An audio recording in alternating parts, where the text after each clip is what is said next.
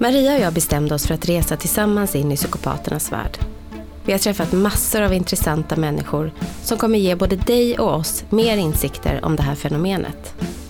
Vem är egentligen psykopaten? Hur många psykopater finns det bland oss? Hur gör du för att skydda dig? Vad kan hända om du drabbas? Vad finns det för hjälp? Om du följer med på vår resa så kommer du få svaren. Vägen tillbaka efter att ha drabbats ser olika ut. Det här är vår väg. Ingen går oskadd ur ett möte med en psykopat. I det här avsnittet träffar Maria psykologen Hanna Dimbodius från PTSD-centrum i Göteborg för att prata om posttraumatiskt stresssyndrom. Vad innebär PTSD? Vilka är symptomen? Vad kan man göra för att gå vidare? Vilken hjälp kan man få? Vilka strategier finns för att ta tillbaka sitt liv igen?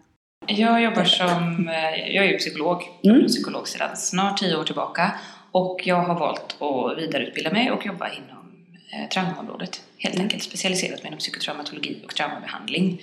Och nu jobbar jag, dels har jag en anställning på ett företag som heter Falk Healthcare och sen så driver jag en egen eh, mottagning. Jag träffar bara patienter där en dag i veckan. Annars är jag mycket ute och föreläser och utbildar inom just området psykotraumatologi och traumabehandling. Mm. Så du, din, din, ditt intresse ligger Ja. mycket i trauma? Det, det som är... det, är mitt, eh, ja, det är mitt stora intresseområde. Det har det varit redan, redan från början. Jag kom in i det via att jag var intresserad av tvärkulturell psykologi. Alltså jag kom in i det via flyktingspåret men det finns ju många, alltså det finns många olika typer av trauman och man kan bli traumatiserad på, på många olika sätt. Och sen är jag, så det har jag fastnat för. Mm. Och där träffar du säkert flyktingar som har varit med om både det ena och det andra. Alltså även till exempel en misshandelssituation plus att de har varit med i ett krig. Plus att de, alltså det är säkert Eller hur? Visst, olika, visst är det så. en hel hög med trauman. Ja, liksom. visst är det så. som vi ska hantera. Mm. Men hur ser då ditt, ditt dagliga jobb ut när du till exempel är på, på mottagningen då? Då sitter Mm. man oftast i samtal och någon form av KBT då, eller hur? Ja, precis. Jag jobbar med eh, en metod som heter Prolonged Exposure Therapy for PTSD. Det är en amerikansk metod och vi brukar förkorta det PE helt enkelt. PE? Eh, Ja, PE för det lite. Och det är en av de metoderna som har bäst stöd eh, vid posttraumatiskt stresssyndrom som ju är den, den diagnos så, som jag jobbar utifrån. Eh, och det är en, en, form av kognitiv beteendeterapi helt enkelt. Och eh, då träffas vi. En behandling tar ofta eh, 9 till 15 gånger. Det, det beror lite på hur, hur, hur illa däran man är och hur, hur, ofta är det hur mycket saker som händer i livet annars samtidigt hur mycket möjlighet man har att fokusera på behandlingen just då. Och om det, man blir förkyld och det tar några veckor och blir, blir avbrott sådär. Eh, och det är helt enkelt, ja, man träffas eh, en eller två gånger i veckan och eh, en timme, en och en halv timme ungefär brukar sessionerna vara. Eh, och det är en manualbaserad behandling. Det är ganska vanligt inom kognitiv beteendeterapi att man har en manual. Så man går efter vissa punkter precis. liksom. som precis, det är Man har ett schema eller liksom ett Ja, upplägg ett, ett upplägg som är olika, olika delar och där, där saker i regel ska göras i en, i en viss ordning. Men det är alltid så med manualbaserad behandling att vi anpassar naturligtvis till, till vad som funkar för individen. Så ibland kan man lägga mer fokus på ett avsnitt och ibland är det mer fokus på ett annat avsnitt. Ibland kan man ändra om ordningen om man tycker det. Men då finns det egentligen nästan en typ av schema som man det som man drabbas av då, typ, eller det som kroppen som man sen då kan pricka av då utifrån det här Mm. som ni har lite så. Så att det är ganska, inte maskinellt kan man säga, men det, det ser lite lika ut då för många. Man har samma typ av symptom. Eller, Mm. ja. Ja, alltså trauma till att börja med, vi ska prata om det, det är ju gammal, gammal grekiska och betyder sår helt enkelt. Och det pratar man ju också om i den, inom den fysiska vården. Man pratar om skalltrauma när någon har trätt av cykeln och slått i huvudet. Eh, när vi pratar om psykologiskt trauma då tänker vi, det, det handlar om erfarenheter eller upplevelser eller händelser som vi människor kan vara med om som är så utöver det vanliga som är så vidriga, skrämmande och hemska så att de psykologiska tillgängliga resurserna vi har förmår inte riktigt eh, processa det.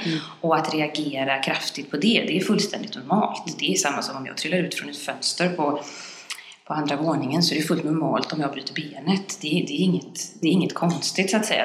Vi, Det är en reaktion som blir vi, oftast. vi, liksom. vi ska Ja. reagera på. Mm. Vi ska inte eh, kunna vara med om, om sådana hemskheter utan att reagera. Men, men du, jag tänker just posttraumatiskt stress, det är ett väldigt jobbigt ord. Mm. Posttraumatiskt stresssyndrom. Precis. ja. Men det Eh, står då för, om man säger då, trauma, men vad, är liksom betydelsen? Ja, jag kan berätta lite om, om själva diagnosen. Vi brukar säga inom psykologin som är många, vi gillar förkortningar, så vi säger PTSD helt enkelt, vilket är Post Traumatic Stress Disorder. Så det är Ja. engelskan där igen. Som är.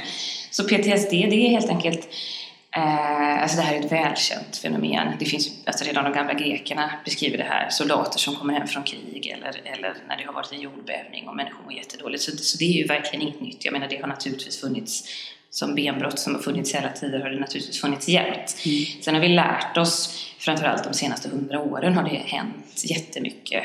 Precis som inom psykologin överhuvudtaget, att vi har lärt oss jättemycket.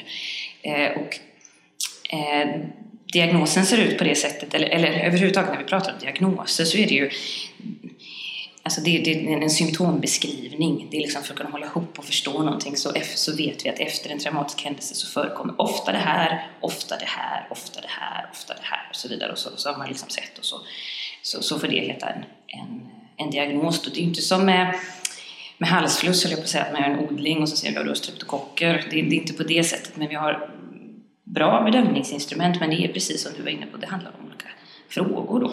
Mm. Och vad gäller posttraumatiskt stressyndrom så har det ett antal symptomgrupper och det, det, det stora som vi då kallar kardinalsymptomet, eller det viktigaste eh, som sticker ut, det är, vi kallar det för återupplevande. Det är att när du har varit med om hemska saker så kör hjärnan det på repeat.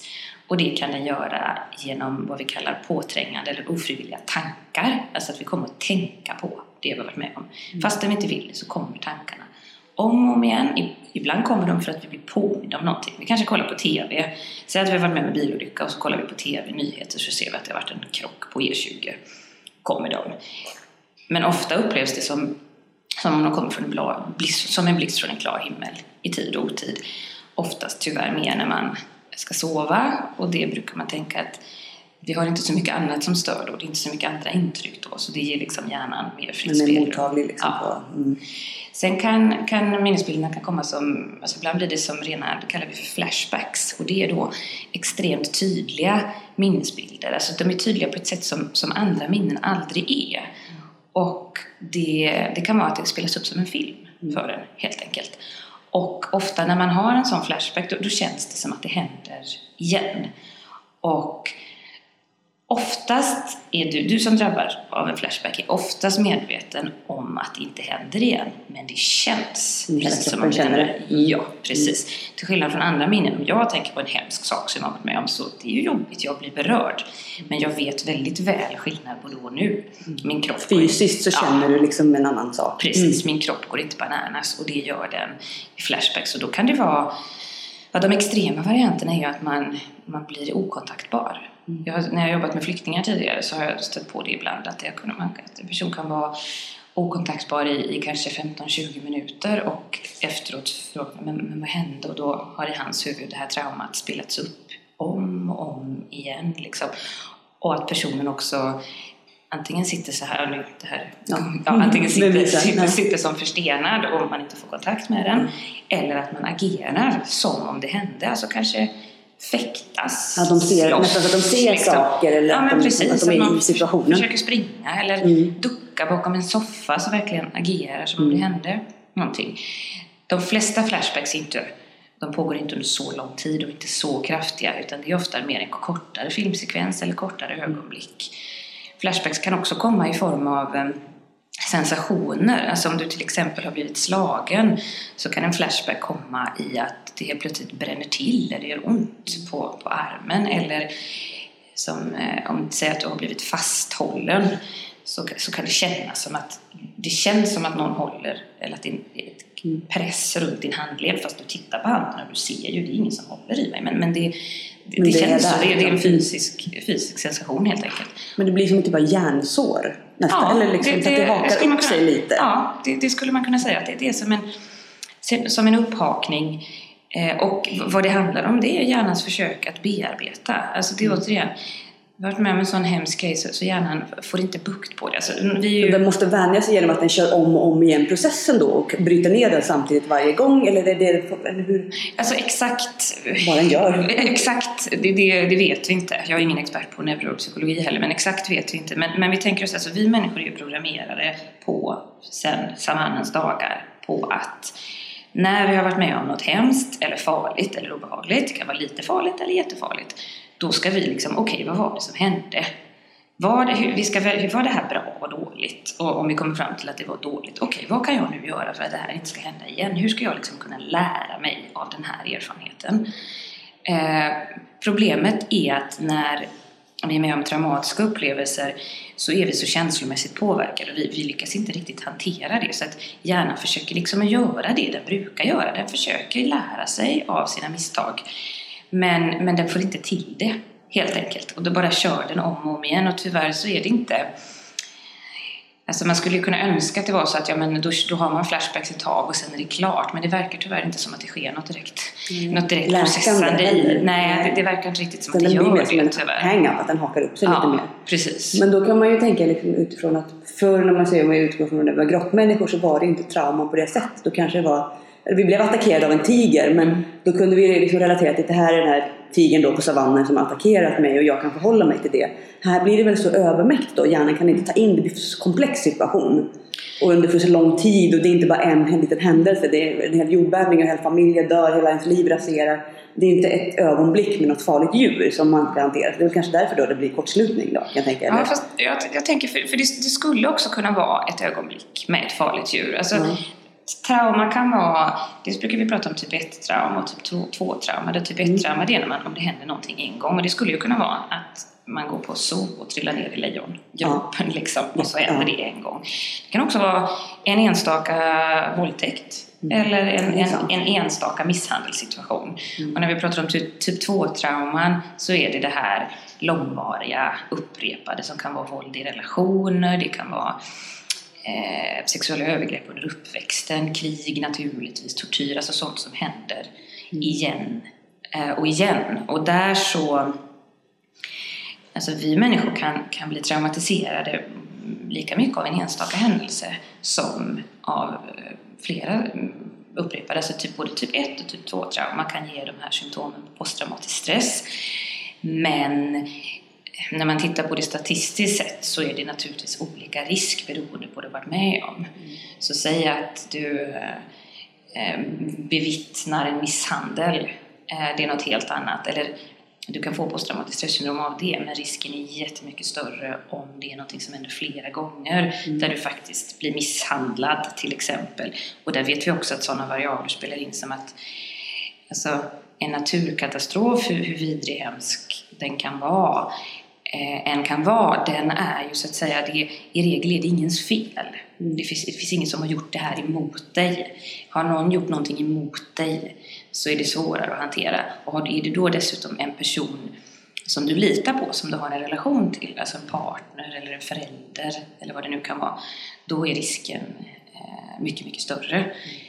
Mm. Om man tittar på statistik så är största risken att drabbas för PTSD verkar vara efter just tortyr och eh, våldtäkt faktiskt. Mm. Det som är grejen där är att det är, ändå, det är lite drygt 50 procent som då drabbas av posttraumatiskt stressyndrom, vilket jag på ett sätt tycker är helt fantastiskt, ursäkta ordvalet, för det betyder ju att 50 procent eller nästan 50 procent gör det faktiskt inte. De klarar sig. Ja. ja. Alltså, Men då kanske man tänker, då har de här grottmänniskorna då, för, de har säkert haft det också då, mm. förmodligen. Mm. Bara att situationerna var väl kanske, det, det var inte Visst, det fanns ju säkert våldtäkt redan då och det fanns ju, man, man har säkert haft det i alla tider. Um, så det är inget liksom att, att det har blivit ökat och att vi har en, en, en modern tid, eller snarare när det har blivit krig, eller liksom den, mm. att det har evolverat då, utan det har alltid funnits i hjärnan att den har tyckt det var stressat. Även om det var en tiger på savannen som attackerade dig så fick du mardrömmar och du kanske liksom mådde dåligt av det ändå. Mm. Ja. ja, precis. Det, det, kan vi nog tänka oss att så länge vi, det har funnits människor så har det här funnits mm. och det har säkert varit ungefär lika vanligt i alla tider. Men, men naturligtvis kan typen av traumatiska händelser skilja sig åt från, olika tider. Det var ju säkert mycket vanligare att bli attackerad av djur till exempel eller, eller att de fick en sten i huvudet mm. då och nu, nu är det gjorde andra, andra saker såklart. Eh, sen är det också alltså de här, som jag sa, att det här allvarligaste då, att det är 50 procent där, det, det, är ju om man tittar på det lite över tid. Om man skulle träffa eh, människor direkt efter traumatiska upplevelsen, men jag skulle träffa ett antal våldtäktsoffer, säg tre, fyra veckor efter våldtäkten, då uppvisar nästan alla symptom. Så det som är, det är inte att man inte, inte reagerar, men det är det att man själv läker eller att det går över av sig själv. för jag tyckte ändå, om jag utgår lite från mig själv, så tog det några månader innan jag började få riktigt mycket mardrömmar och det, liksom, det var precis som att det, det var nästan när jag tyckte att ja, men nu är det äntligen över. Jag har tagit mig därifrån, jag är ute på andra sidan, jag har folk som stöttar mig, alla vet om det här nu. Nu har polisen underrättad, jag är skyddad. Mm. Uh, och när jag tyckte, kände att nu börjar jag bli säker, då började jag drömma mardrömmar, då började jag kasta mig tillbaka, precis som att jag var där igen. Och då kände jag så här, men det här är inte snällt. Nu har jag ju kommit ur det här och jag liksom, det har gått 11 år om jag har varit i det här. Nu är jag på andra sidan. Men ändå så i den här nya lägenheten med min nya partner, med liksom mitt nya liv. Så finns han där igen. Alltså det vart så. Det, var, det höll ju på i säkert ett och ett halvt år. Jag drömmer fortfarande. Nu har det gått från tre år. Jag drömmer ju ibland. Och jag känner att men det är inte schysst. För nu är jag ju fri. Och jag ska inte behöva ha honom i mitt sovrum igen och sitta och vakna på nätterna och skrika. Eller min sambo ska inte behöva höra mig skrika hans namn då min exmans namn i sömnen av att jag, och att jag ligger och gråter fast jag sover. Alltså han ska inte behöva... Det känns så orättvist att man liksom har kommit ur det. Jag, hade inte dem, jag drömde ju inte mardrömmar. Jo, fast inte på det sättet då. Jag drömde mardrömmar om andra saker och om honom. Men det var ändå... Det här var ju mer som en loop av en händelse som hela tiden var ett uttryck han hade, ett sätt han hade, ett ord han sa som bara gick på... Det var ju samma hela tiden. Mm. Eh, och då tyckte jag det kändes så orättvist att det kom när det var över. Ja men visst, det, det är, ju, det är ju skit att det är så. Och det som du beskriver är ju är tyvärr också vanligt. Alltså jag, jag tänker när, när vi lever i en, ja, i en krigssituation eller, eller i, en, i en destruktiv relation till exempel, där vi blir illa behandlade, så, så, så mår vi naturligtvis dåligt mm. i det. Eh, självklart, så, så, är det. Men vi människor har också en, en fantastisk förmåga att att hålla ihop så länge vi måste, höll jag på att säga. Alltså, bland flyktingar kan man ju väldigt ofta se att man tar sig hit, det, det, tar hur lång tid som helst och man gör det på, på livsfarliga vägar och man är nära att omkomma hur många gånger som helst. Och, och sen så kommer man hit och så är det den långa asylprocessen och där med oro och svårigheter och så här. Och sen så har man det där uppehållstillståndet och så får man den här lägenheten och så sitter man där och nu är det dags att etablera sig och nu är vi safe. Och då, bam, då kommer allting.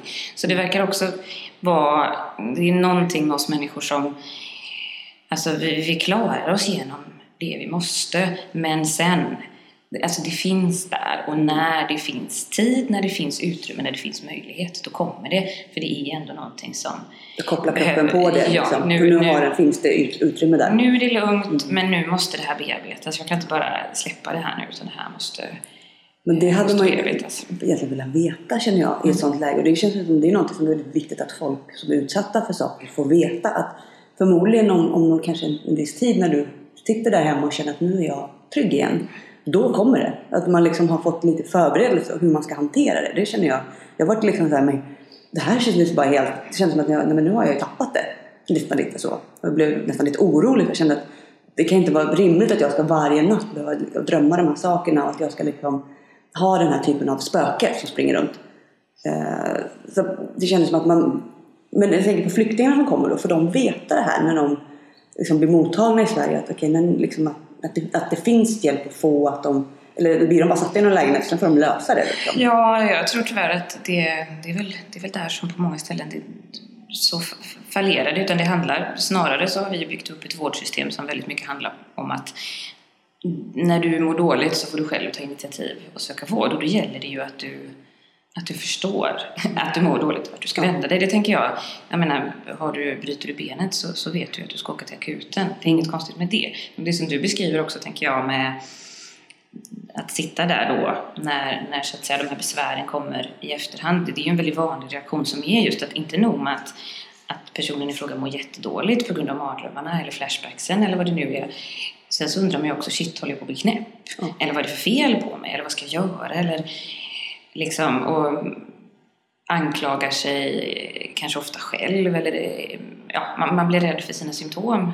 Ja, för man känner att det är någonting som inte har hänt innan på det sättet. Mm. Och det känns verkligen som att man har hakat upp sig. Det är verkligen, man känner att det här, hjärnan, för den kör ju om samma dröm nästan identiskt Mm. hela tiden. Och, känner, men, det, och det bara, känns bara dåligt för den. Så att det blir som, ja, nu har jag fått någon form av psykisk hang-up här som jag inte kommer bli av med. Och så ska jag behöva ha det så här. Hur länge ska jag behöva ha det så här? Och det kan jag också lite som du var inne på det här med vem ska man vända sig till då? Mm. Ja men så går man till någon husläkare och de är liksom så här, ja men du kanske ska gå i terapi och så. Det finns ju inte det här liksom nu vet jag, nu har jag ju sett att jag googlade just för att jag vet vad det heter. Mm. Men vet man inte att det heter PTSD då, nu förkortningen för det andra ordet är så långt. Eh, vet man inte vad det heter så är det ju svårt att veta vad man ska söka för typ av hjälp. För du kan ju gå till liksom husläkare och de säger att ja, men, men ta den här Alvedonen och så går du hem och vilar lite. Och sen så får de någon jätteattack och nästan schizofreniartad attack och kanske går ut och har ihjäl någon för att nu kanske inte det hade hänt mig men man vet ju de som, de som blir eh, när man har hört om den här kanske då som hade ihjäl någon på IKEA. Den här eh, flyktingen då som fick någon, hade någon form av, har fått något psykiskt problem och till slut med att ha ihjäl någon för att den här människan blir så trasig. Det är liksom, man behöver fånga upp det för det är ju lite farligt också. Jag kanske, det som jag kände med min egen del var ju att, eftersom jag trodde att jag hade blivit knäpp och det var väldigt, väldigt jobbigt att hantera och jag var ju fruktansvärt rädd. Och känslorna vart ju mer, vart ju starkare utifrån att jag var ur det på något sätt. Jag var ju så så skör. Så att hade jag kanske inte haft ett bra stöd där, då vet ni, jag kanske hade, hade gått och hoppat från en bro eller bara liksom svalt en massa piller. För att jag kände bara att jag klarar inte att leva med det här också. Jag ska, nu ska jag skaffa mig ett vanligt liv, jag ska gå till ett jobb. Och sen ligger jag och drömmer hela nätterna om den här jäkla människan. Jag får inte sova ordentligt, jag vaknar och jag är ledsen, jag har panik. Och man, man liksom blir ju helt, till slut bara, men jag orkar inte leva med det. Och Det känns som att det kan ju hända. Det, det, det kan det och det gör det ju tyvärr. Alltså det här att upplevelsen av att shit vad gör jag, jag kanske tappar det, jag går ut och gör något crazy. Den, den upplevelsen är framförallt farlig därför att det är jättejobbigt att leva med det och känna så. Alltså i, i, i själva verket, människor som lider av posttraumatiskt stressyndrom, alltså det är jätteovanligt Mm. att personen begår våldshandlingar. Det är extremt ovanligt. Där vi ser det är framförallt amerikanska militärer eller, och säkerligen andra militärer, men amerikanska militärer är ju välstuderade. Och det tänker jag, det gör de för de kan, för de är utbildade i att vrida nacken av folk eller skjuta eller sådär. Vi andra Och de har grejerna hemma också. Ja, och de har, vi andra, vi, vi, vi gör inte det, utan den allra största risken som, han, som, som du utsätts för och den extrema, det är ju att alltså, självmordsförsöken i eh, posttraumatiskt stressyndrom är det är tyvärr en ganska hög risk om man tittar statistiskt sett så är det fler som försöker ta livet av sig som lider av posttraumatiskt stressyndrom än som lider av depression som försöker ta livet av sig. Och depression är en sån här typisk diagnos där vet vi att ja, men det här är det risk för självmord, men PTSD är ännu värre på det sättet. Och det är ju i regel för att det är en så svår åkomma att, att leva med helt enkelt. Och vi har pratat nu om, om återupplevande som en, som en kategori besvär och där, där drömmar också kommer in för det är ju precis samma sak, det är bara att det händer på, på natten höll jag på att säga. Mm. Eh, men, men en annan, en annan grupp av, av symptom är, de kallar vi för undvikande och det är också sånt som ofta ställer till det när individer ska söka hjälp till exempel. För när vi, vi har varit med om hemska saker, då, precis som vi är programmerade på, på att reagera, eller på säga, så är vi programmerade på att, att försöka undvika obehag. Vi, vi, vi, vi liksom Flyktbeteende. Ja, men eller hur? Det är ju Ja. liksom... Eh, vi ska ju... Alltså de av våra förfäder som tyckte att det var gött att slå sig till exempel. Ja, men jag tänker det gick väl inte så bra för dem. Utan de, Nej. de av oss som finns kvar, det är ju de som... Som klarar sig. som- Ja, precis. på- ja. Som, som tog det lite lugnare på det sättet. Mm. Eh, så därför försöker vi ju undvika eh, i regel eh, i den mån det bara går allting som påminner på något sätt. Det kan vara miljöer och det kan vara platser och det kan vara människor. Men också att prata om det. De här tankarna kommer ju fast vi inte vill. De här bilderna kommer men vi, ofta brukar vi anstränga oss rätt rejält Mm. för att försöka hålla dem ifrån sig. Så att då gå till doktorn och säga ja hej, jag har levt i en hemsk relation och nu drömmer jag jättemycket om det och det här och det här. Alltså det, det, det ingår i själva det är lika lätt, höll jag på att säga, att göra det som det skulle vara att, att eh, knalla in på akuten när du har brutit ett ben. Alltså det, det, är jättesvårt och det kräver jättemycket av individen och det behövs jättemycket stöttning. Och det behövs att du träffar en, en läkare eller en psykolog som, eh, som är lyhörd för det och som, som, som vet vad det handlar om. Alltså på, på något sätt som kan klicka in, klicka in i det spåret. Och, och för väldigt många eh, som söker, alltså människor med PTSD eh, söker, eh, har i genomsnitt 3,5 sjukskrivningsdag i månaden och eh, söker jättemycket oftare primärvårds eh, liksom, hjälp på vårdcentral än vad människor som inte har PTSD gör. Men det är inte för sin PTSD man söker utan man söker för att man är orolig eller för att man är stressad eller för att man har ont. Någonstans, inte sällan kommer det flashbacks i form av alltså smärta efter sexuella övergrepp till exempel, så är underlivssmärta, vaginalt, analt, då söker man för det. Mm. För man har skitont. Mm. Och så tittar man och gynekologen tittar och om man inte har blivit så skadad så det finns är så, så allting Tittar de ingenting då? Nej, allting ser ut som det ska, mm. men smärtan är där. Och, men, så, så, så, ofta är det, är det den ingången i vården. För det tänker jag också att att det skulle behövas jättemycket mer utbildning på, på akutmottagningar till exempel eller på vårdcentraler om någon kommer och söker för, för eh, diffusa ändtarmsbesvär. Att det finns mm. någon som kan fråga men du, det, är inte så att du har varit med om någonting. Jag fattar att du kanske inte vill prata om det nu men, men bara är det liksom så för då, då kan det vara då kan det vara så här. Och att de i alla fall säger att generellt kan det vara så att om man har varit med om någonting så kan de här så kan den här människan gå hem, även om de inte berättar någonting, kan de gå hem och fundera. Okej, okay, mm. Jaha, alltså. För, det, för att jag hade ju jätteproblem med min mage. Den, den var katastrofal. Katastrofal. Uh, och var ju det under två år. Jag gick till läkaren för det. Efter den här. Och, och de frågade, ja men hur har du haft det liksom i, Och då berättade jag att jag hade haft den här relationen. Att det var liksom, men jag, jag kände att ja, men det är så fysiskt. Men de var liksom, okay, men vi tar alla prover vi har och liksom, du får gå på alla konstiga undersökningar och de kör upp grejer och kör ner grejer i hals och de grejer. Och de, de här, och, och de hittar ju ingenting. Hittar ju ingenting. Och jag var såhär, okej. Okay. För jag var ju såhär, jag kanske är sjuk på riktigt. För att det var ju så fysiskt. Såklart. Ja, jag tänker ju det. Jag är inte sjuk person. Eh, men jag var ju verkligen, jag fungerade ju inte. Jag var ju tvungen, jag var ju på jämt. Och det var ju liksom, var sådana reaktioner. Liksom. Men då så sa de till slut att, nej men okej, men vi lägger in dig i IBS, eh, IBS-faktorn. Du får hamna i det facket. För IBS är ju då, de, han som hade, som var läkare, sa det är en slaskdiagnos, absolut. Men det, vi hittar ju ingenting så du måste försöka se om det kan vara någonting som kan hjälpa dig. Eh, och jag, då gick jag på någon slags kostscheman och allting. Men det hjälpte inte. Det var ingen förbättring heller. Magen var fortfarande likadan. Så då, då fanns det ju bara liksom... Och då var jag själv tvungen, okay, men då är det ju stressen mm. som jag går igenom då. Eh, och där kände man ju att läkarna kunde ju ändå, liksom, visst, de, men de, det känns som att de hade inte den kunskapen. Eftersom att de bara, men vi sätter ut IBS och sen funkar inte det. Då var det såhär, nej då vet vi inte. Mm.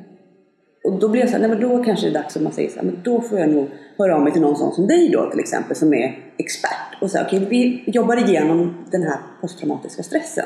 Och sen ser vi om det hjälper. För hjälper inte det, nej men då kanske men man liksom fortsätter där och inte bara såhär, nej okej. Okay, då, då kan vi inte göra något. Alltså det är väl lite det så kan jag känna. Det, det är jätteviktigt. Jag tror att det som du beskriver det tror jag tyvärr är, är, jättevanligt. Och så, och så, får man ofta det att ja, men det här är stressrelaterat, vilket ju naturligtvis är sant. Alltså det heter ju posttraumatiskt stresssyndrom. Ja. Men ofta när vi tänker stressrelaterat så tror de flesta tänker att ja, men då har jag väl jobbat lite för mycket eller tagit på mig för mycket grejer och sådär. Och det är inte, alltså stress är ju också ett jättevitt begrepp. När vi psykologer pratar om det så är det ju i princip all form av psykologisk påfrestning vi kan tänka oss, inklusive positiva saker som att få barn och allt med. Alltså mm. liksom, så fort det händer någonting i kroppen. Ja, men precis. Så, så fort det händer någonting i, i, i livet, höll jag på säga, så kan det utgöra en stressor. Mm. Och, och kroppen reagerar och det är klart i det läget så behöver eh, personen som söker naturligtvis, dels behöver den få frågan. Sen så är det precis som du sa, det är inte säkert att att eh, det är inte säkert att du eller någon annan i det läget svarar. Men nu berättade ju du att du hade levt i det, men, men det kanske du säger att du inte hade gjort det. Och om du då hade fått frågan så kanske det hade fått dig att berätta, eller så hade du inte gjort det ändå. Men du hade i alla fall, det, det, sår ett, det hade sått ett frö. Mm. Dels att ja, men det kanske har med det att göra, eller det här kanske är någonting som jag, när jag är redo för det faktiskt behöver prata om, eller eller ta upp. Och det är jätte, jätteviktigt. Och det är en sån sak som jag gör i mitt arbete. Eh, när jag jobbar privat, där jobbar jag bara med, med människor som har varit med om trauman. Men, men jag har min anställning där, där dit kommer människor allt möjligt. Och jag frågar ju alltid när vi har första samtalet, oavsett vad de söker för, om de har varit med om traumatiska upplevelser. Mm. för att jag vet att det är jätteviktigt. Dels vet, checka av det sen. Ja, liksom. ja. dels så vet jag att har de det så kommer de antagligen inte att berätta om det spontant, Mm. för det ingår i det som de behöver frågan. Och även om de får frågan så är det inte säkert att de berättar ändå. Men då vet de i alla fall att okej, men den här Hanna hon verkar ju... Att hon har ändå öppnat upp. Hon har ändå öppnat upp för det här så att mm. eh, ja, kanske, det kanske jag ska ta Mm. med henne någon gång. Och det händer ju ibland att, att eh, ja, längre in i kontakten så... Och jag brukar fråga lite då och då, höll jag på att säga faktiskt. Kommer det fram? Ibland sådär. Eh, Men, men så kommer det faktiskt fram och det, det, det är jätteviktigt för, för, för det är ju en, alltså det här som hjärnan håller på med, att den inte har lyckats bearbeta det som har hänt, det behöver den göra. Eh, Alltså som sagt var, de flesta som har varit med om traumatiska upplevelser, de kommer över tid så mår de bättre och de flesta blir, om man ser över lång tid, blir faktiskt helt, helt bra av sig själva. Inte helt av sig själva, med hjälp av stöd av anhöriga, vänner och sådär. Men om man ska säga att man har- gått med, med i, i ett år ungefär, så brukar man säga rent forskningsmässigt, då kommer det inte att gå över. Då gör det inte det. Då går det inte över av sig själv. Sen kommer du att leva ett liv där det under vissa perioder har du mer symptom och under andra har du mindre. Men, men det går inte det går inte över av sig själv. Nej. Och det är också det här du beskrev att, att jag menar, det var ju när du, för dig blev det ju när du var i säkerhet Mm. som det Mm. liksom debuterade som vi säger på psykologbok. Och det, det, det kan ta mycket längre tid än så. Mm. Det kan ta, det kan ta åratal. Alltså Så det, bara ploppar upp efter fem år liksom. Ja, efter 50 år kan det plocka upp. Eh, Det, det har man sett i USA också. När jag utbildade mig detta, nu är det några år sedan, då såg man fortfarande alltså, män som hade stridit under andra världskriget, riktigt unga soldater. De kom då, sökte hjälp för första gången. Ja, 80 år gammal liksom. Ja, typ. man säger att de var 15 då, vad Ja. kan de vara nu? Vi- snackar Ja. 10 år sedan ungefär. Liksom. Ja. Så det, det är inte att de flesta Det var efter pensionsålder i alla fall. Ja men eller hur, precis. Så de flesta, jag menar det är inte så många, de flesta har hunnit dö av liksom. Men att det, så det kan ta, det kan ta decennier och då ofta när det, när det, kom, om det kommer efter så lång tid så är det ofta, eh, eller även om det, om det gått många år eller flera år, då brukar man tänka att ofta är det ju på grund av eh, att det händer någonting nytt och då behöver inte det vara ett nytt som skulle definieras som ett trauma men som en omställning till exempel ja, men gå i pension eller att en partner dör efter en lång tids sjukdom. Det, det är ju naturligtvis en jättesorglig sak men det är i regel inte någonting som är inte så. Traumatiskt liksom men att det, ja, att det, det Det är någon typ av livsomställning. Ja, precis. Men det behöver inte vara som, som vissa filmer och serier när det är typ någon psykotisk mördare. Där det alltid det har hänt den psykotiska mördaren någonting som blir en trigger och sen blir de knäppa i huvudet och så går de ut och skjuter någon för att deras mamma dog eller deras förövare dog och då blir de knäppa själva och börjar mörda. Det är ingen sån, det Nej, är inte så det funkar liksom. nej det, det är Inte inte... film. Det, det, det är inte det. Och det, det är en jätteviktig sak att komma ihåg att den här, alltså, man säger psykos, naturligtvis kan du ha PTSD och insjukna i psykos. Precis som jag som inte har PTSD kan ju insjukna i psykos. Det vet jag inte, det är väldigt ovanlig sjukdom. Men det, det kan ju hända. Men det finns ingenting som, eh, alltså om du lider av posttraumatiskt stressyndrom så är risken inte större att du blir tokig på det sättet, alltså Nej. tappar kontakten med verkligheten. Däremot kan det vara episoder där det, där det, det, det ska det kännas som att du håller på att bli tokig. Mm. Du blir inte tokig, men det ska kännas så. Och dels så finns det en grupp av symptom eh, som också är tyvärr vanliga som kallas för dissociativa symptom. Och det är just när man tillfälligt faktiskt tappar kontakt med verkligheten. Alltså flashbacks är ju ett, ett, exempel på det. Det är ju det när man då kanske är, är, liksom blir okontaktbar eller försvinner iväg. Men det finns andra dissociativa symptom som till exempel att man kan, man kan tappa tid. Man kommer ut från en affär och så har man på sig med sig och ser att man har köpt eh, en diskborste och det är klart att alltså, det finns Mm. inget, det är klart att det är jag som har köpt den här diskborsten. Jag kommer inte Mm. ihåg hur, hur det Det hände. är ju väldigt, det kan, det kan man ju relatera till, absolut. Det, det, kom, det känner man igen. Man vaknar upp nästan. Hur kom jag hit? Ja, precis. Den. Hur det, och det, och det, det kan också hända även om du inte har posttraumatiskt stressyndrom. Alltså vi människor är ju inte så koncentrerade, det är vi inte alltid. Så, men att, att det kan vara vanligare och det, det som är va- är vanligt just vid PTSD det är två varianter. Det ena kallas för derealisation. Det är olika symptom på alltså, eller upplevelser av verkligheten blir lite konstig. Eh, till exempel att det känns som att man är i en bubbla liksom. Eller det känns som att, helt plötsligt känns som att jag är med i en film. Och då menar jag inte Flashback att det är som en film utan man får som overklighetskänsla. Mm. Liksom. Ljud ändras lite grann. Ja, men precis. Synfältet blir lite annorlunda. Man precis. Liksom, precis. känns som att man nästan är lite full ibland. Eller att man har tagit någonting. Ja men precis lite så kan så. det vara. Mm. Eller som en, en kvinna som, som, som jag jobbade med så- som hade eh, varit utsatt både av sin make men också tidigare när hon var barn av sin pappa tyvärr. Hon, när, när vi pratade så sa hon ofta så som, som det är på film, så låg man sitter i varsin stol. Och då sa hon att Hanna, nu ser det ut som du är jätteliten. Det ser ut som att du är ungefär 3-4 centimeter lång. Alltså jag fattar Ja. ju att du inte är det. Nej. Men det, känns, du, det ser ut så. Och din röst är som sån här helium. Och jag fattar ju att du, Ja. det låter inte Men det så. ändrar sig. Så, så, så är det så. Mm. Och sen så, så växte jag liksom Mm. igen och blev vanlig. Eller att, och framförallt om man har varit utsatt för någonting fysisk misshandel, men inte minst eh, typ av sexuella övergrepp eller våldtäkt eller så. Det är att man, att man känner så att det känns som att delar av kroppen inte är ens egna. Mm. Jag träffade en kvinna som tyckte att det kändes som att hon inte hade något, hon hade inget, ingen torso liksom. Mm. Hon hade inga armar och ingen mellankropp utan det kändes som att huvudet satt rätt på benen. Mm. Och det var inte så att hon trodde att det var. Hon säger, men jag kan se mig själv i spegeln. Jag fattar att jag, liksom, jag är inte knäpp. Hon sa faktiskt just om jag är inte knäpp. Och det, nej, det var hon inte. Men det känns så. För att Mm. hjärnan, ibland gör hjärnan saker som, som känns. Det kopplar liksom loss lite grann på något ja, sätt. Så att man kan inte connecta med de delarna. Ja. precis. Men jag tänker om man bara jämför med psykos Mm. och eh, posttraumatiskt stressyndrom. Vad, liksom, psykosen kan jag tänka det är mycket, mycket allvarligare. Men vad, är- vad är skillnaden då? Liksom, om man rent medicinskt, liksom, konkret, bara dela upp de två lite. Jag är, jag är inte expert på psykos, så att jag, jag kan inte så mycket om det. det. Det som psykossjukdomar handlar ofta om det är ju att man tappar varaktigt kontakten med verkligheten på ett eller annat sätt. Eh, att man hör röster Mm. eller att man ser saker. Eh, det är de allra, allra vanligaste. Sen det, det finns, man kan ju bli ska jag säga, förlamad i ett bil fast det är något fel på, på en. Eller att man har paranoida tankar. Man tror att man är förföljd till, till exempel. Eller så här. Det luriga är att allt, allt sånt där kan man ha vid PTSD också. Just det här att, att, att man har man varit utsatt för, för hemska saker så är det rätt naturligt egentligen om, man- om man blir lite paranoid. Eller överdrivet vaksam. Liksom. Det är inget konstigt med det.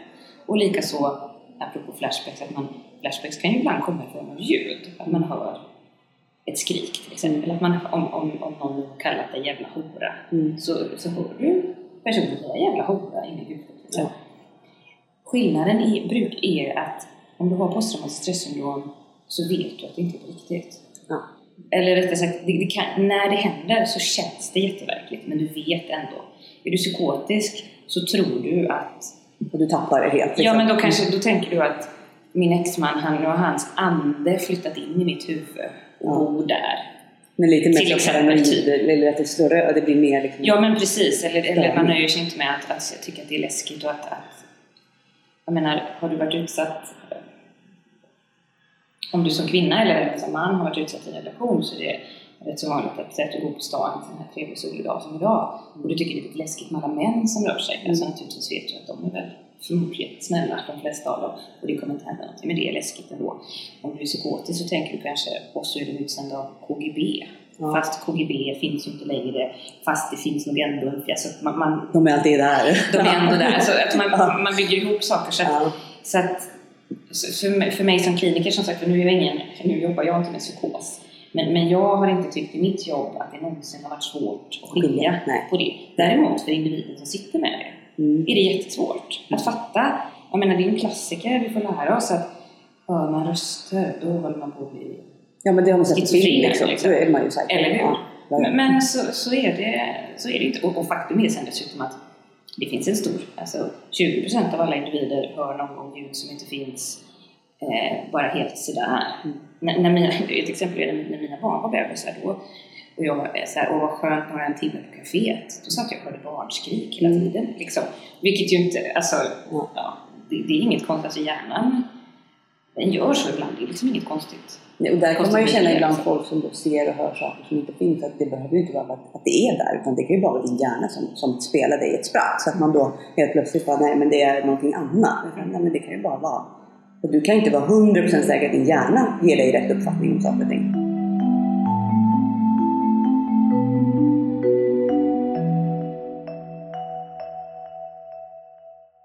Sen en, en annan grupp av symptom som, som är, är vanlig, eller som förekommer med posttraumatiskt stressyndrom, det är, det är olika symptom på förhöjd spänningsnivå. Och det liknar till exempel vad som händer med oss när vi, när vi just är stressade, för vi har så mycket på jobbet höll jag på att säga, eller vad som händer vid utmattningssyndrom till exempel, det är att vi får eh, koncentrationssvårigheter, blir lite glömska, eh, att man går omkring och känner sig rädd, osäker. Alltså det är som att, jag brukar tänka ibland på rädsla som, om jag tänker på det som en termostat från 0 till 100, där 0 är, ja men då är jag helt lugn, då är jag helt eh, trygg. Eh, och sen så 100, då är fullständig panik. Mm. Och nu håller jag på att prata i podd så att då är jag li, lite anspänd. Jag skulle säga att ja, men det kanske ändå är 10 eller 5. Alltså det, jag, jag är inte 100 procent. Det finns en liten koncentration där. Ja, en viss nervositet. Liksom, mm. men, men, men det är ändå rätt lugnt. Liksom. Mm. Jag känner mig definitivt trygg. Jag tror inte att du ska hoppa på mig eller att Nej. någon ska kasta in en granat här genom fönstret. Så det är helt okej. Har du PTSD så ligger du stresshormonellt, då ligger du en bra bit upp på den skalan hela tiden. Vilket gör att du ofta du kommer in i ett rum så kanske du tittar efter flyktvägar mm. sådär spontant, eller var är nödutgången? Mm. Eller du tittar och så undrar du Ja, den där personen ser lite lurig ut. Jag kanske går ut här, jag vill inte vara här förresten. Eh, eller jag vill sätta mig, säg att jag vill på restaurang så vill jag ha ryggen mot väggen eller jag vill sitta nära utgången.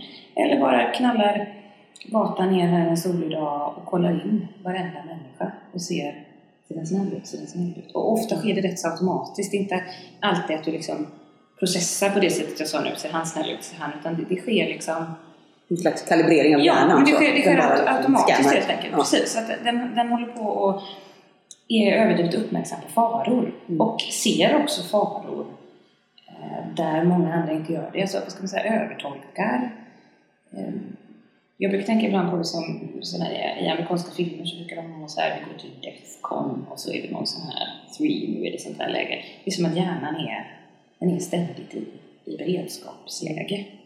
Och rent fysiskt brukar det också kännas Alltså att man, om någon lägger handen på din axel och du bara hoppar till liksom, eller reagerar på höga ljud eller Mm. Eh, att man är jumpy. Ja. Um, lätt, lätt, lätt stressad. Liksom. Lättstressad mm. och lätt, lättskrämd. Mm. Uh, helt enkelt. Uh, för det är som att systemet är igång uh, hela tiden. Här kommer också att man blir också ofta lätt, lättirriterad. Mm. Men det känns lite som, om jag börjar lite utgå från mig själv, att allting ligger väldigt nära ytan på något sätt. Mm. Innan så var jag väldigt inkapslad. Jag kunde liksom hålla saker borta. Jag var, var liksom, ja, lite så stoneface och verkligen ganska kall. Och nu har jag ju ingen stress. Jag kan inte hantera stress överhuvudtaget. Är det inte magen som ballar ur så är det jag som ballar ur. Jag blir jättelätt trött. Så fort jag interagerar med människor så blir jag väldigt trött. Um, för att det är så, lite som du var inne på just att man skannar av områden. Man bara liksom skannar av allting. Jag vet ju med sunda förnuftet att folk är inte farliga här, det är ingen fara. Men samtidigt så vet jag också att man, den här människan är, har ju ändå yttrat en hotbild och han är ändå liksom och även om nu har det gått tre år och man vet inte, det kanske inte händer någonting men man vet aldrig heller. Alltså, och sen är det den andra biten som jag också märker när jag är i, i en samma typ av situation med om jag bråkar med min partner som är en väldigt sund människa och inte alls har psykotiska grejer för sig när vi bråkar så är jag ju så beredd. Och jag tror ju mig ibland liksom att nu kommer det, nu, nu, nu är det kört, nu kommer det, nu kommer det. Och så händer det inte. Och då blir det en stressgrej. För då kan jag inte hantera det att det inte händer. Då blir det, så, då blir det så himla stressigt och obehagligt. För det, då vet jag inte, äh, men om inte det här händer nu, hur, vad, det något ännu värre då sen? För att inte hände det här som jag tänkte skulle hända. Att jag flög inte in i en vägg eller han blev inte helt tokig för att jag var försenad. Och han, han har inte ringt mig 10 000 gånger idag. Varför gör han inte det? Varför ringer han mig inte? Man kanske inte alltså så här, sånt är väldigt stressigt kan jag känna. Saker som man ska försöka kristallisera ut. Så här, vad är normalt? Mm. För det, alltså, efter de här 11 åren, jag är jättedålig på att kunna, vad är normalt? Och då blir det som att hjärnan måste hela tiden liksom för, men hela tiden kalibrera. Och det blir, man blir stressad av det känner jag. Du blir jättestressad av det och du blir jättetrött av det för det kräver en enorm energi. Mm. Alltså hjärnan håller på att jobba hela tiden. Det är som att du håller på att löser avancerade matematiska tal eller någonting man lär sig gå igen? Eller? Ja, men samtidigt vad, vad, vad du än gör liksom. Så att det, det är jätte... eh, en jättebelastning mm. såklart. Och både jobbigt och obehagligt. Och sen också just att, precis som du säger, det där är ju också jättevanligt. Alltså efter ett tag så, särskilt om du lever under längre tid i, i en relation som, som, som är dålig eller med hemska saker. Alltså, du tappar dina referensramar, du vet inte riktigt. Det är som att det där som vi kan förhoppningsvis har fått med oss på något sätt under uppväxten där vi liksom automatiskt har lärt oss att läsa av vissa signaler. Att det här är en trygg situation men det här är en farlig, det här är en situation, den hanterar vi ungefär så här. Så man kan säga att vi har olika scheman för att vi ska hantera grejer. Typ om jag ska gå in och köpa en kaffe på 7-Eleven när jag går härifrån så jag vet ju ungefär vad som kommer hända de olika stegen. Då, då är du helt plötsligt i en värld igen. Det är som att lära sig gå, som du säger. För, för allting är helt plötsligt, det, det upplevs inte som förutsägbart. Eh, och det, det är jättepåfrestande, eller uttröttande. Mm. Och vad är det såklart? Och sen tyvärr har det också, alltså, människor som lider av posttraumatiskt stressyndrom, eh, dels kan det ju också vara faktiskt som du beskriver att det är ju inte alla Alltså det kan ju fortfarande, rätt ofta finns det ju fortfarande kvar en hotbild. Mm. Har du flytt från ett land så är du inte längre i ett krig. Du, att någon skulle kasta in en granat här genom fönstret var... Det händer men också är väldigt små. Det är extremt ja. osannolikt. Men, eh, men har, du en, en, ja, har du levt med en man som så att säga har uttalat hot, ett hot, det är ju inte så att om han tröttnar efter tre år att han ringer och säger du bara så du vet, nu gäller inte det här hotet längre utan det, det, det, det hänger Vi har lagt ner det nu liksom. Ja, nej, nu har jag hittat någon annan. Ja. Så nu har jag det, det, det, det, finns ju, det finns ju kvar. Liksom. Så dels kan man ju tänka att man faktiskt lever i en, i en, i en tillvaro som inte är, är riktigt trygg heller och, och det måste man förhålla sig till. Eh, men sen också att har vi sett att människor som lider av posttraumatiskt stressyndrom Alltså en sida av det är att, att man är så rädd hela tiden så därför blir man man blir liksom dålig på att läsa av situationer. En sak som man tyvärr ser är att har du, har du levt i en i en dålig relation så är ju risken, det finns ju att du hamnar i en dålig relation igen. För att du, jag menar paradoxalt om man skulle ju tänka då att jag har levt med en karl som har misshandlat mig så det tänker jag då aldrig göra igen. Nej. Men dessvärre så, så är du paradoxalt nog eftersom du är på din vakt hela tiden och ser måla fan på väggen och se fara överallt så, så är det som, då kan en sen stirra dig i vitögat, du känner inte igen den liksom. Och statistiskt exempel, alltså, har du blivit våldtagen en gång så verkar det som att risken är större att du blir det igen. Och det kan naturligtvis bero på vilken miljö du rör dig i, det kan finnas många, men också just det här att, att du blir sämre på att eh, och, och bedöma fara och därför så, att man behöver behandling. Det finns ju tusen anledningar till det och den viktigaste är ju naturligtvis att, att ska vara bra, men det är också en sån sak att om du blir behandlad så blir du också bättre på att faktiskt känna igen, kunna skilja på farliga och mm. säkra, ja, för säkra det. Det, det är väldigt, just du säger, för jag vet när jag var yngre, när jag var, en av mina första pojkvänner var ju väldigt aggressiv och hade ju väldigt svåra alkoholproblem. Då var jag 12-13 år gammal. Och han är idag en tung missbrukare och det är katastrof. Och han åker in ut från det ena och det tredje. Vi hade ju kontakt med väldigt många år. Men han var ju också så, han var ju väldigt aggressiv och han, han slog mig vid tillfällen också. Eh, och det hade jag ju med mig, jag var 12, 13, 14, 15, 16 där. Eh, så det facitet gjorde ju, sen när jag träffade den här mannen då vid 19 års ålder och han var 37 och han var ju då en, vad ska man säga, här var ju då en version 2. Han var ju verkligen mer utstuderad och mer psykopatisk. Den här andra eh, killen, han är ju egentligen en väldigt trasig person som håller på att ha drogproblem. Liksom. Eh, och kunde inte hantera vissa situationer men var aggressiv när han var liksom. Men där kände jag också att det utnyttjade ju den här nya att jag hade mycket sår som jag behövde bearbeta. Och liksom han utnyttjade de kunskaperna som jag fick ju av honom information som han kunde använda det emot mig sen. Och där någonstans låsa fast mig. Men då hade, jag var ju ändå i ett i underläge från dag ett och har inte, har inte kunnat liksom säga nej i det läget. Så där märker man ju då vad det har gjort idag nu när man ska komma ur det här. Och det också i sig har blivit en stress. Att det, nu får det absolut inte hända igen. Nu vill jag inte träffa människor som har problem.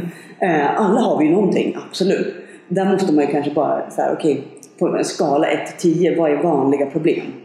Vissa har kanske att de Eh, har lite problem att dricka på helgerna. Då kanske dricker för mycket. Vissa har problem, kanske kan inte hålla i pengar. Vissa äter för mycket. Vissa tränar kanske för mycket eller för lite. Och vissa kanske har bekräftelsebehov. Alltså, alla har ju småskaliga saker, det har vi ju. Men där måste man ju någonstans säga, okej okay, vad, vad är min gräns då? Och det känns som att det har varit väldigt viktigt efter en sån här situation som jag har varit med i så lång tid. Nu har jag inte tid. Nu har jag hållit på så hela mitt liv och haft struliga relationer och haft problem. Och lite som du säger, jag har ju träffat vänner på vägen som man liksom, man blir som en magnet till de här människorna som också då bara träffar folk som gör dem illa och bara råkar ut för saker. Och att man bara hela tiden råkar ut för någonting. Visst, det kan vara en slump, men ibland så känns det lite som att man inte, man ska inte säga att man väljer, man ska inte skuldbelägga det, det är inte det jag vill göra. Utan mer det här att man är dålig på att läsa, som du var inne på. Dålig på att läsa de här signalerna för att man har inte bearbetat det klart. Jag kanske hade behövt egentligen då terapi och jag hade säkert lite posttraumatiskt stressyndrom redan då efter den första relationen. Fast jag var så ung. Och jag har ju haft väldigt problematiskt liksom, tonår och har mått väldigt dåligt. Så att hade jag fått hjälp med det då eh, och hantera det här traumat och hantera mitt liksom, liv på ett annat sätt så kanske jag inte hade träffat den här mannen vid 19 års ålder. Och nu sitter jag här och är 33 och bara måste hantera det här. Så det känns lite som att man, att man blir drabbad av saker, att det blir liksom lite, inte ens eget fel, men att man är dålig bara på, ja, du, du fattar. Ja men, eh, ja men eller hur, jag tänker du, det, det, det, det är ju tyvärr det är precis så det är. Tyvärr är det så ja. som, du, som du beskriver, tänker jag. Och det jag tänker att ja, du, det var säkert så att du du var traumatiserad redan då. Och det är därför det är också så otroligt viktigt att, att, att, få hjälp. För att, för att det inte ska hända igen. Sen, tänker jag också att när saker händer när man är så ung som du var, det är också att det är då vi lär oss. Alltså när vi håller på att lära oss. De första kärleksrelationer vi har är ju jätteviktiga för att de sätter ju på något sätt agendan för framtida. Alltså mm. den här... De blir lite facit. Herman frågar chans på när, när man går i trean, mm. hur gullig han är. Det, det, det blir ju lite liksom... Mm facit på något sätt för, för, för, för vi lär oss på det sättet. Mm. Så då, då, jag menar, dubbelt upp där på något sätt att att, eh, att så tidigt när du fortfarande på att lära dig om, om vad relationer är, mm. att ha den upplevelsen och säkert också eh, posttraumatiska eh, symptom. Är det skillnad om man tänker på barn som får posttraumatisk stress och vuxna? Liksom? Är det liksom skillnad i hur det Eh, han kan hanteras? Eller man säger ja, ja och nej höll jag på att säga. Alltså, det, är, det är på många sätt, jag skulle säga att nej, det, det, det är ungefär samma hur, hur gamla vi är. Däremot så är ju alltså, barn och vuxna är, vi, vi är ju olika så att, så att symptomen kan ta sig lite, lite annorlunda ut. Jag menar, tittar man på små barn så eh, de brukar ofta leka upprepade lekar till exempel eller barn som utsätts för sexuella övergrepp, de leker att eh, dockorna förgriper sig på varandra. Alltså mm. det, det är kanske man, man har upprepande lekar på det sättet, försöker, försöker bearbeta det på det sättet. Mm. Sen ser man ju också på barn att de ofta eh, kanske går tillbaka i utvecklingen, alltså de blir fria men börjar kissa på sig till exempel, eller inte vågar sova själva, eller, eller sådana saker. Eller vad vi kallar för aktiverat anknytningsbeteende, att de blir, blir ovanligt eh, klängiga eller, eller sådär. Eh, till exempel. Jag, jag var fyra år, då dog min lilla syster i leukemi och det var, det var ju naturligtvis jätte, jättetragiskt och, och jag tänker efteråt, som, som fyraåring var det nog traumatiskt för jag, kunde, jag fattade ju inte den biten. Och då vågade inte jag vara på förskola på ett halvår till exempel. Jag var helt omöjlig att lämna jag skrek som en stucken gris liksom, trots att jag hade trivts där jättebra innan. Det var det din Ja, och, det, och sen så genom åren dels har jag jobbat med det och sen så, så gick det över så att det är också det att, att tänka att ett barn Naturligtvis måste man vara uppmärksam på barn och hur de beter sig, det är jätteviktigt. Mm. Men det är också, man får bara ta hand om dem så bra det går och försöka ha miljön så trygg som möjligt. Eh, och så se, se om det går över. Mm. Eh, jag tänker, är det lättare för ett barn, om man säger de som är med i krig då till mm. exempel, mm. om man säger hela familj då, vilka har det svårast? Är det liksom, om de är med i samma typ av upplevelse, är det de vuxna eller barnen och vilka går över fortast på? Liksom, man säger så, eller är det olika? Det är bara individbaserat allting? Jag tror att det är huvudsakligen individuellt, men jag skulle ändå säga att barnen drabbas eh, hårdast. Mm. För de har, om vi, vi tänker oss att traumatisering handlar mycket om att, att man inte förstår saker man, man förmår inte riktigt att, jag kommer inte ihåg på svenska, graspa, eller liksom få, få ihop vad är det som händer, man, man fattar, förstår inte det. Vuxna har oftare bättre koll mm. på sammanhanget, det är lättare för Man kan se hela bilden, man får helheten på ett annat sätt. Ja, precis. Mm. Man har också ofta lättare då att om, om man gör det, för, för det är naturligtvis viktigt, okej, om man nu har, har varit med med trauma, vad, vad gör man för att ta hand om sig själv, vad gör man för att må bättre? Där vi vet att en jätteviktig sak är ju att inte försöka undvika utan att faktiskt våga konfrontera de rädslor man har, att utmana dem, att, att prata om det för det är då som hjärnan får chans att bearbeta det mm. och det har vuxna, kan man tänka sig, lättare för att göra. Vuxna är också, alltså barn hamnar ju i, barn är ju väl medvetna om sin egen hjälplöshet, mm. tänker jag. Att de vet att dör morsan och farsan då finns det ingen som tar hand om mig, jag klarar mig inte. Som vuxen så om min partner skulle dö, det skulle ju naturligtvis vara fruktansvärt men jag, jag tror inte att, att jag vet ju att jag kan få mat. samma Jag har ju ett jobb, jag, jag är ju inte så utelämnad så därför tänker jag att barnen är, barn är mer sårbara också. Sen kan ju barn på vissa sätt vara skyddade. Jag vi har ju exempel från koncentrationsläger där föräldrar har lyckats eh, lura barnen att det är en lek alltihop liksom. Så på, på det sättet kan, kan det också... Det mildras det då lite? Ja, men precis. Mm. Det, det kan istället vara vara skyddande, att mamma och pappa vet hur, illa det är och hur nära bomberna är men barnen, nej, det är bara smällar och om barnen då så att säga, om mm. föräldrarna verkligen lyckas lura barnen så kan det ju vara skyddande den här När det väl händer, ja. ja. Ja, men det vet man, man har hört andra kvinnor som har, tur vi hade inte barn, men jag har hört andra kvinnor som har barn i relationer med den här typen av männen. För dem har det varit så himla viktigt att barnen inte, de, även om de förstår att varje situation blir väldigt lugn på en gång, att även om pappa, eller pappa precis har slagit mamman, att hon liksom så här, fort försöker bara styra upp situationen så att den tas ner. Sen är ju det väldigt svårt, för det är ju en fruktansvärd situation. Men att man förstår att det är liksom det som är... Samtidigt så blir väl det också en liten flykt också i att man sopar under mattan. Det är väl det där som är det svåra kanske, när det väl händer någonting, hur man ska hantera det just i den situationen. Kan, man, kan jag tänka, för det, sitter man i en krigssituation eller i en sån där typ av misshandelssituation så är det nog svårt att veta vad är smartast att göra här. Men det är ju som, som vi pratade lite om innan, när vi eh, början träffades, att just det här med att man inte får lära sig i skolan om sånt här. Det var ingen på hemkunskapen som liksom tog familjer, liksom, eller biologin eller vad det var. Hur, liksom, hur, hur fungerar det i en familj? Om det här händer så har du de här, de här tipsen du ska tänka på. Du ska, det här finns det hjälp och bla bla bla. bla. Det, det, det fanns ju inte. Så det är väl det som är så svårt. Man vill ju mildra allt sånt här. Det kan jag tänka de som eh, även som lyssnar på sånt här typ av avsnitt och liksom, om de är i någonting och vet att okej, okay, när jag kommit ur det här så kommer det här att hända. Men hur kan jag nu i det här, när jag är i det här göra att det blir mildare? Det är, liksom, ja, det är svår nöt att knäcka kan jag tänka.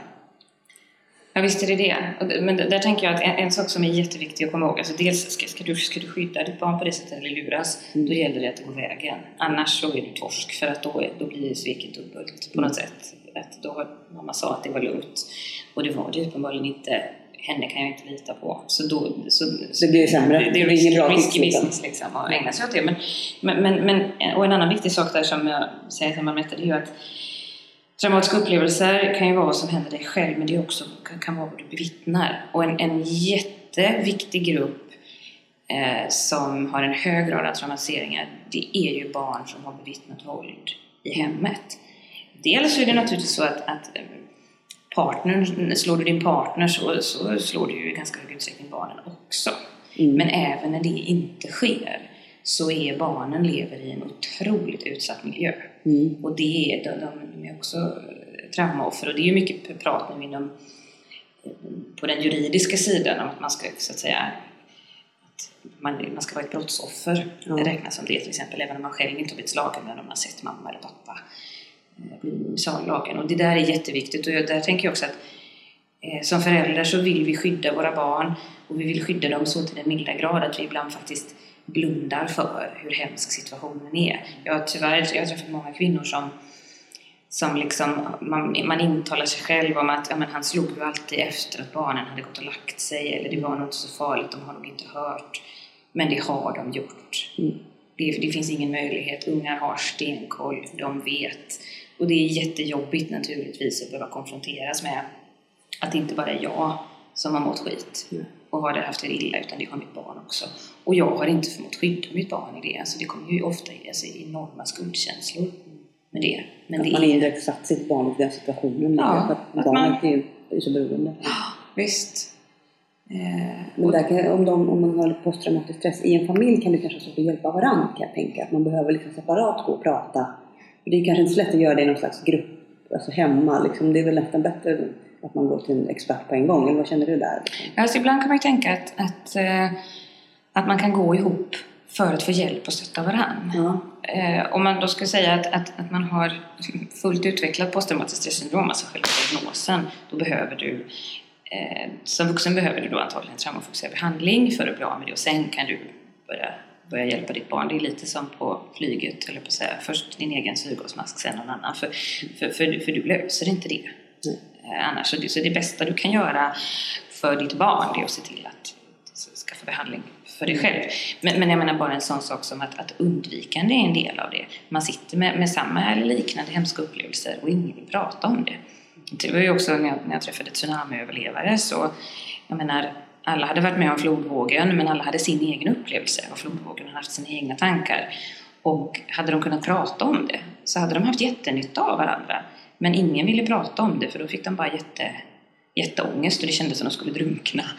Till exempel. Eller att de Där kunde de inte hjälpa varandra, Nej, så. Då, då, kan de, då kan de inte hjälpa varandra. Då Nej. behöver man ju hjälp på separat och där, mm, liksom först och om man tittar inom så vet jag att man nu för tiden till exempel inom, inom barn och ungdomspsykiatrin där man ju hjälper barnen så har man också nu börjat titta på eh, möjligheten att också hjälpa föräldrar inom det forumet för att jätteofta när det kommer barn som är traumatiserade så är ju en, en mamma eller pappa eller båda två, de är det också Mm. och att då ge barnet behandling ja, det är bättre än inget Ja. men att barnet får behandling och inte föräldrarna får det, alltså man missar, missar jättemycket Mm.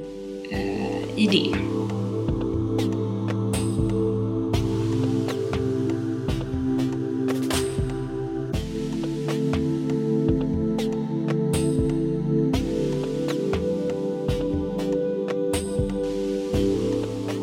Det finns en, en, en, fjärde grupp eh, symptom eh, också vid posttraumatiskt stressyndrom som brukar vara förändrade tankar och känslor brukar man kalla det, så det är liksom lite, lite vidare. Men det handlar just om det som du var inne på lite innan också, att man har ofta en, alltså man, man får en förändrad uppfattning om sig själv, om andra människor, om världen. Alltså att man tenderar att se världen som en negativ plats och människor som när som helst kan vara ute efter den.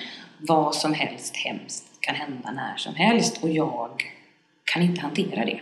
Mm. Antingen jag är särskilt utsatt eller jag, jag löser inte svåra situationer. Alltså det handlar liksom både om att vara extra drabbad men också tvivla på sin egen, egen kompetens. Mm. När jag träffar traumaöverlevare Eh, för jag brukar kalla, jag kallar det för överlevare. Jag tänker att man är alltid överlevare även om man inte har varit nära att bli strypt eller knivhuggen så handlar det om det, att man faktiskt överlevt. Det är ju, det är ju bland de starkaste, häftigaste, coolaste människorna jag träffar som, som har, har klarat att leva Mm. i detta. Som du, att, att, att överleva i 11 år i en relation som du beskriver och inte, inte bara lägga sig ner och dö, på säga. Eller, eller hoppa Nej. från en bro, det är ju helt Ja. grymt. Men det är inte den upplevelsen som individen sitter med. Jag sitter där som psykolog och tycker sicken Ja, power liksom. Power liksom. Yeah. Och personen tittar på mig bara what? Liksom. För, för, för det, det är inte så eh, det, det är inte så det känns. Eh, och ofta i, i, i det här eh, symptomklustret så ligger också det här att man, eh, man kan ofta ha skuldkänslor och skamkänslor. Och dels kan det, ibland kan det ju vara, eh, man kan ju faktiskt ha skuld i saker ibland. Sen, sen så skulle jag säga att det, det är ju, jag menar om jag, om jag väljer att gå ut eh, naken här ikväll och smyga runt i gränder så är kanske risken större att jag blir våldtagen. Jag menar, det är jag som får, får gå naken, jag vill det är ingen som får våldta mig i alla fall. Men, men jag kan ju ändå tycka att det är ett riskbeteende som, som, som är onödigt. Som är bra om jag kan, kan låta bli. Liksom. Men att skuldkänslor blir helt ofta helt utan proportion eller att vi, vi människor verkar vara fantastiska duktiga på att känna skuld även om vi inte har en dugg skuld i det. Och skam inte minst. Mm. Alltså det, det, det är någonting om att, att man kan fantisera om att, eller ha tankar om att ja, men om jag hade varit, bara hade varit lite snyggare så hade det nog inte hänt. Eller om jag hade varit en lite trevligare person. Eller om jag hade varit, hade jag varit en snällare flicka så hade kanske inte pappa kommit insmuga, smygande på kvällen när mamma har somnat. Alltså, massa sådana saker. Och att man, man, på något sätt vi skäms för att vi har, eh, har varit utsatta. Mm. Och också ibland så kan vi ha skuld för att vi har eh, överlevt. Och det, det, är ju mer kanske vanligt i den händelsen när någon annan mm. har dött. Säg att familjen krockar med bilen, stora syster dör. Enorma skuldkänslor för att jag har överlevt. Mm. Jag kan tänka mig hela familjer sådär som typ mm. tsunamin och en överlever. Ja men eller hur. Det måste vara helt liksom. fruktansvärt. Ja, visst, det liksom, verkligen. Det, det, det, går, alltså, det går inte att ta in. Då måste man ju känna det. Och just önskan av att man skulle vilja också. Man vill inte vara kvar med minnen och saknad efter de där. Man vill inte vara där. Man vill hellre dö kan jag tänka att den personen utifrån det också känner. Jag sitter kvar här liksom. Ja, visst. Nej, men det, blir, det blir mm. jättemycket saker att, att brottas med, med utifrån det. Eh, en, en, annan sak som man ofta upplever det är ju att, att människor som, som är traumatiserade man tror inte att man ska bli gammal. Nej. Det känns inte som att livet kommer att bli långt. Och det, det, ibland kan det vara väldigt tydligt så här.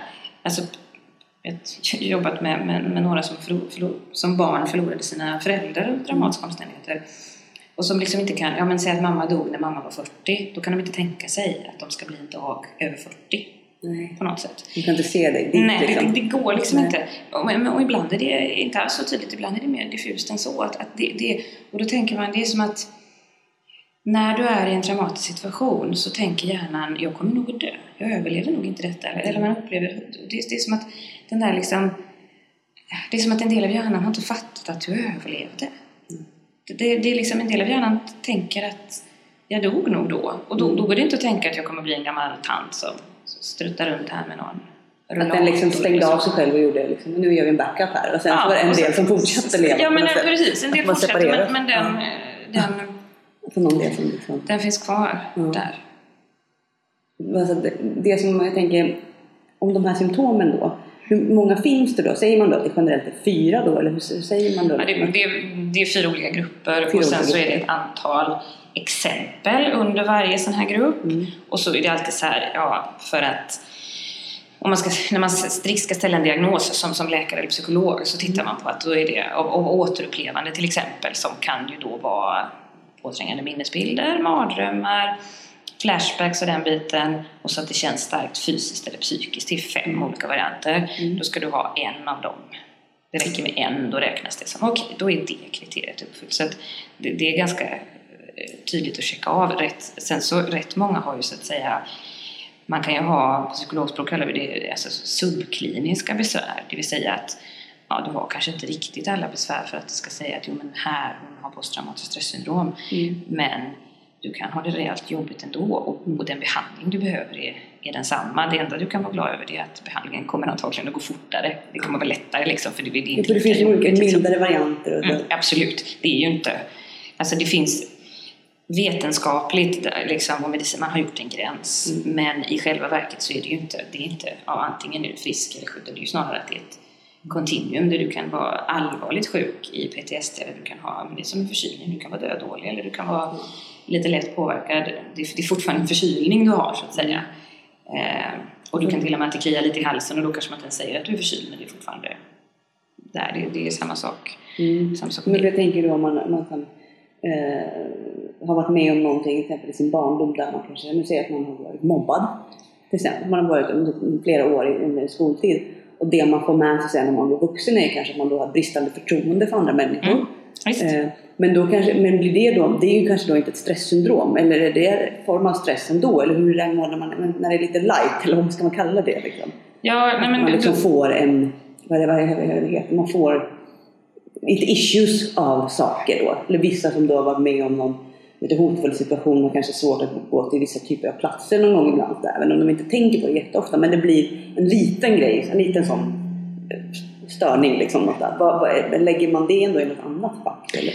Ja, men det, det, skulle man inte om, om man inte uppfyller alla de här eh, kriterierna eller, eller nästan uppfyller, då skulle man helt enkelt inte kalla det posttraumatiskt stressyndrom. Om, om, eh, om, om den personen kom, kom till mig, mm. eh, då, då, skulle, då, då tittar jag ju på, är det här posttraumatiskt stressyndrom eller inte? Är det det eller väldigt nära? Då väljer jag, eller föreslår, för det är ju alltid någonting man måste komma fram till tillsammans, att då, då föreslår jag att vi gör den här behandlingen och den ser ut så här och så här, mm. vad tror du om det? Och så blir det en traumafokuserad KBT. Mm. Om det är mer att man säger, ja men jag var faktiskt mobbad när jag var liten och jag har jättesvårt för att lita på människor vilket gör att när jag kommer till ett nytt jobb så beter jag mig lite socialt knasigt för att alla tror att jag är sur, men jag är inte sur för jag är så nervös bara. Eller så här. Och så tittar jag på det och så säger jag, ja men, men ja, vad jobbigt för dig, det här är, det här är skitjobbigt. Men, men det, det verkar inte vara det vi kallar för PTSD. Då blir det mer att titta på, kanske man jobbar lite mer specifikt utifrån den situationen just, eller väldigt konkret vad, vad är jobbigt för dig och hur är det jobbigt i din vardag och vad kan, vad kan vi göra och vrida och vända på det, vilket till viss del innefattar kanske att, att verkligen prata igenom vad det var som hände. Hur, hur var det de här mobbningssituationerna och, och sen så föra över och se, okay, vad, hur kan vi titta mm. idag? Liksom. Och, och, en sak som vi ofta inom KPT, oavsett om det är PTSD-behandlingar eller inte, det är ju nästan alltid att vi tittar på vad är det för situationer som du undviker? Mm. Vad är det för situationer som du undviker för att de, du är rädd för dem eller de ger dig obehag på olika sätt? För där ligger nästan alltid nyckeln till hur du ska må bättre. Mm. Alltså vi... Det, det, den här gamla klassiken upp på hästen igen, ja. höll jag på att säga. Att rent faktiskt så behöver vår hjärna när du rider och trillar av, då sker det en jättestark inlärning. Häst farlig, rida farlig, jag kan skada mig, jag är inkompetent. Alltså, oavsett vad det är vi knyter in i det. Och sättet att komma över det är ju att upp och rida igen. Mm. Och märka att, och det handlar ju inte om att, jag menar du kan ju trilla av hästen igen. Det är ju inte det. Det är inte det att du måste lära dig, eller ska lära dig att det är helt ofarligt att rida. För det är det inte då. Om du vill ha det, då får du ägna dig åt någon annan sport. Jag vet inte, då får du powerwalka eller något. Någonting ja, vadera. Ja, ja. Nej, men det, det, det funkar inte. Nej. Men däremot så behöver ju din hjärna få lära sig igen, ja, fast oftast händer det ju inget. Nej, lite sannolikhetsteorin ja. av att det kommer att hända. Det behöver säga till att liksom. det, det regel händer inte. Och det, det är mycket det som den traumafokuserade behandlingen bygger ju på, eller egentligen all traumafokuserad behandling oavsett metod, handlar ju om att alltså, konfrontera olika typer av undvikanden och mm. traumarelaterade stimuli men att göra det i en trygg miljö. Både genom att en jättevanlig sak om man har levt i en traum traumatisk relation är att man tycker det är jobbigt att åka spårvagn åker vi i Göteborg, eller tunnelbana här. Mm. För att man kan tycka det är jobbigt med trånga utrymmen, man kan tycka det är jobbigt att man inte när som helst kan gå av, man tycker det är jättejobbigt att ha ryggen mot andra mm. människor. Alltså det behöver inte ha hänt, man kan ha haft varenda tunnelbanetur man har gjort hela livet har varit helt säker, det är inte det. Men hjärnan kopplar ihop de här situationerna, de liknar tillräckligt mycket. Och då ja, är det en sån sak, då, då, då får man mm, jobba med att igen bli trygg i de situationerna. Mm. Eh, och lära sig det helt enkelt. Så, så, ofta är det att man identifierar en massa praktiska undvikanden som man jobbar med och sen eh, också eh, att man närmar sig det. Eh, den terapi jag jobbar med, där pratar man igenom händelsen helt enkelt, att man går igenom den. Det finns ju andra varianter där man istället skriver, mm, till exempel. Eller det kan inte jag alls, men en del, och det gör med, och med små barn gör man också det, de kanske får rita istället. Barn, det, det är inte så lätt för dem att sätta ord, på dem. mm får de rita. Eh, vilket hjälper hjärnan att bearbeta det. Och det hjälper också hjärnan att skilja på då och nu, för det amerikanerna säger det är som att man är stuck in trauma time. Alltså det är verkligen som att en del av hjärnan har inte fattat att livet har gått vidare. Och genom att då prata om det, eller rita om det, eller vad man gör i en trygg miljö, så fattar hjärnan efter ett tag, okej, okay, det som hände var helt jävla vidrigt. Mm. Men det händer inte nu. Nej, det är över. Det är över, det händer inte nu. Nu sitter jag här hos min terapeut i hennes fula gula stol och ritar det nu. Mm. Det är ingenting jag tycker är trevligt, mm. men det kommer inte att döda mig. Mm. Det där som hände då, det kunde dödat mig, men det gjorde inte det, för här sitter jag i en fåtölj och ritar. Så att hjärnan liksom... Flyttar bort sig från situationen. Ja. Precis, att fatta den grejen.